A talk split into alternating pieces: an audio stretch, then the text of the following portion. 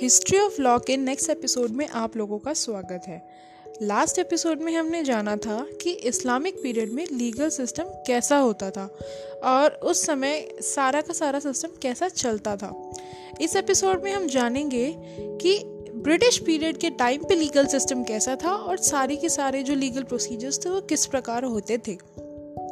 तो अगर हम बात करें ब्रिटिश डेवलपमेंट की तो उसके जो ट्रेसेस हैं, वो सेवनटीन सेंचुरी से मिलते हैं। हालाँकि हमने लास्ट एपिसोड में पढ़ा था कि 1857 में पूरी तरीके से मुस्लिम रूल ख़त्म हुआ था इंडिया से बट ब्रिटिश रूल का स्टेब्लिशमेंट सेवनटीन सेंचुरी से शुरू हो गया था, जब ईस्ट इंडिया कंपनी इंडिया में आई थी।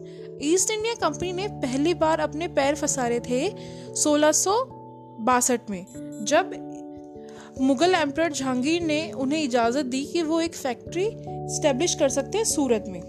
फिर 1640 में ईस्ट इंडिया कंपनी ने अपनी एक दूसरी फैक्ट्री लगाई चेन्नई में। उसी के बाद बॉम्बे आइलैंड था जो पहले पोर्तुगीज के पास था।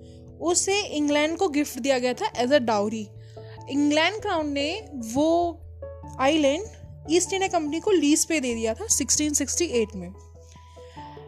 इन अर्ली सेवनटीन सेंचुरी एक चार्टर आया था क्राउन इंग्लैंड में क्राउन ने एक चार्टर के थ्रू जुडिशियल सिस्टम स्टेब्लिश किया इंडिया में। कहाँ कहाँ पे? बॉम्बे मद्रास कोलकाता क्योंकि वहाँ पे एडमिनिस्ट्रेटिव जस्टिस स्टेब्लिश करने के लिए। लेकिन एक अमेजिंग बात यह है कि बेशक क्राउन ने ये जुडिशियल सिस्टम स्टेब्लिश किया था बट इनको कंट्रोल क्राउन नहीं करते थे। इसको कंट्रोल ईस्ट इंडिया कंपनी करती थी। Court in Bombay and Madras जो थे, वो एडमिटरली कोर्ट्स थे और court in Calcutta were collectors court अगर हम बात करें वॉरेन हेस्टिंग के पीरियड की तो उन्होंने दो तरीके के कोर्ट स्टेब्लिश किए। डिस्ट्रिक्ट दीवानी अदालत एंड डिस्ट्रिक्ट फौजदारी अदालत। अगर हम बात करें डिस्ट्रिक्ट दीवानी अदालत की तो ये हर डिस्ट्रिक्ट में होता था बेसिकली सिविल डिस्प्यूट सॉल्व करने के लिए। और इसका पूरा कंट्रोल कलेक्टर के अंडर होता था। हिंदूज के लिए हिंदू लॉ होते थे और मुस्लिम्स के लिए मुस्लिम लॉ होते थे।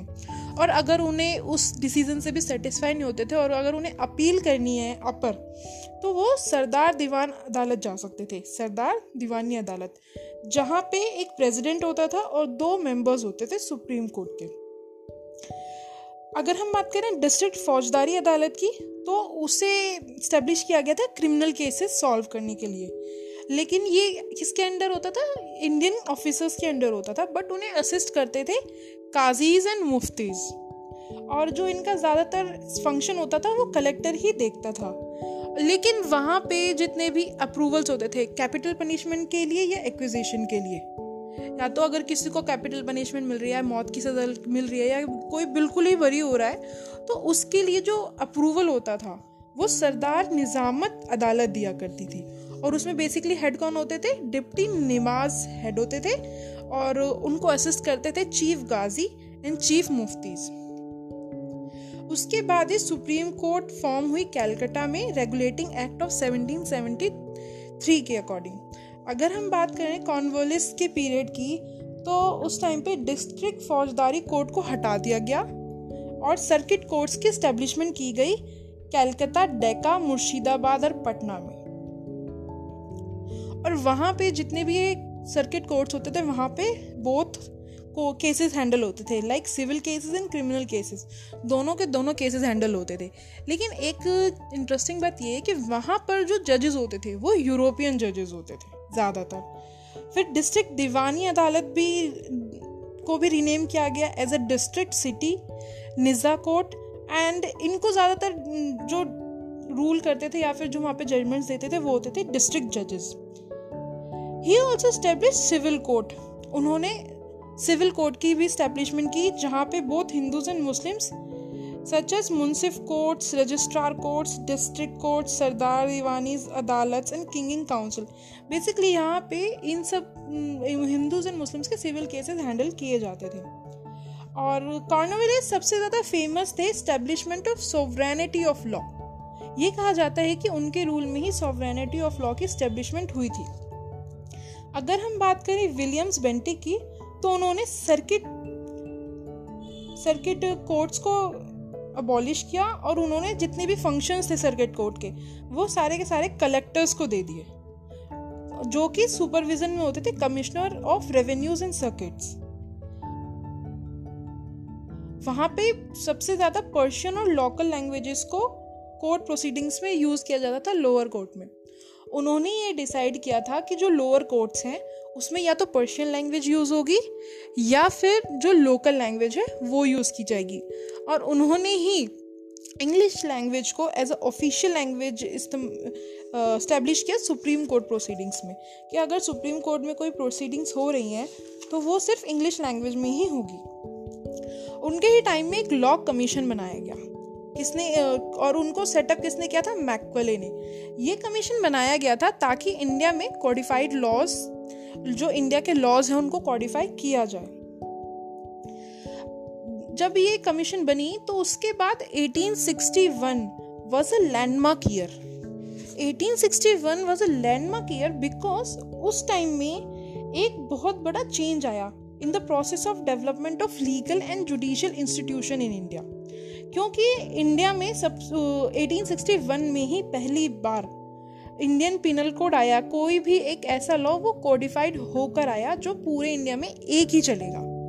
क्योंकि जो भी निज़ाम्स होते थे प्रोविजंस होते थे, वो सब अलग अलग चलते थे। बट 1861 के बाद ही वो चेंज आया। और ब्रिटिश ब्रिटिश पार्लियामेंट ने भी Indian high court act pass किया, जिसकी वजह से बहुत सारे हाई कोर्ट स्टेब्लिश हुए अलग अलग प्रोविजंस में। ये इसलिए हुआ था क्योंकि 1857 में जो रिवॉल्ट हुआ था, उसके ख़त्म होने के बाद ईस्ट इंडिया कंपनी का रूल ख़त्म हो गया था। उसके बाद रूल आया था क्राउन का ब्रिटिश क्राउन का। तो उन्होंने ये एक्ट पास किया था और बहुत सारे हाई कोर्ट स्टेब्लिश किए थे। जो कंपनी कोर्ट्स थे बॉम्बे मद्रास या कैलकाटा में, उनको भी चेंज कर दिया गया था हाई कोर्ट्स में। और वहाँ पे भी ताकि वहाँ पे बहुत और अच्छी तरीके से जजमेंट्स दिए जा सके और जस्टिस दिए जा सके। उसके बाद क्रिमिनल प्रोसीजर कोड आया 1872 में और उसके बाद federal court of India was established federal court of India was established under government of India act 1935 जिसको आज के टाइम में हम सुप्रीम कोर्ट बोलते हैं। वो स्टेब्लिश हुआ था 1935 के एक्ट में। और उसका इनाग्रेशन हुआ था न्यू दिल्ली में फ़र्स्ट अक्टूबर 1837 तो जो हमने ये ब्रिटिश रूल के बारे में पढ़ा है, इससे हम ये चीज़ कह सकते हैं कि जो इंडिया का लॉ है इनिशियली वो कस्टम्स और रिलीजियन रिलीजियस बुक्स पे डिपेंड होता था। और लेकिन वो धीरे धीरे धीरे धीरे चेंज हुआ। इसका इवेल्युएशन इवोल्यूशन हुआ। Entire evolution of Indian legal system was influence by ruling classes जो लीगल सिस्टम है, वो रूलिंग क्लासेस पे डिपेंड होता था। जैसे कि स्टार्टिंग में एशियन लिटरेचर आया एशियन लीगल लिटरेचर था, फिर दिल्ली सल्तनत आई, फिर मुगल एम्पायर आया, फिर ब्रिटिश रूल आया। ब्रिटिश रूल में भी पहले ईस्ट इंडिया कंपनी आई, फिर ब्रिटिश रूल आया। तो जो इंडिया में लीगल सिस्टम है, वो चेंज हुआ है इवॉल्व हुआ है, लेकिन वो ड्यूरिंग रूलिंग क्लासेस की, जिसने रूल किया हमारे ऊपर, जिसने इंडिया को रूल किया, उसने अपने अकॉर्डिंग लॉज कॉडिफाइड किए। तो ये तब तक था जब तक हमारा देश आज़ाद नहीं हुआ था और देश हमारे कुछ चेंजेस आए हैं।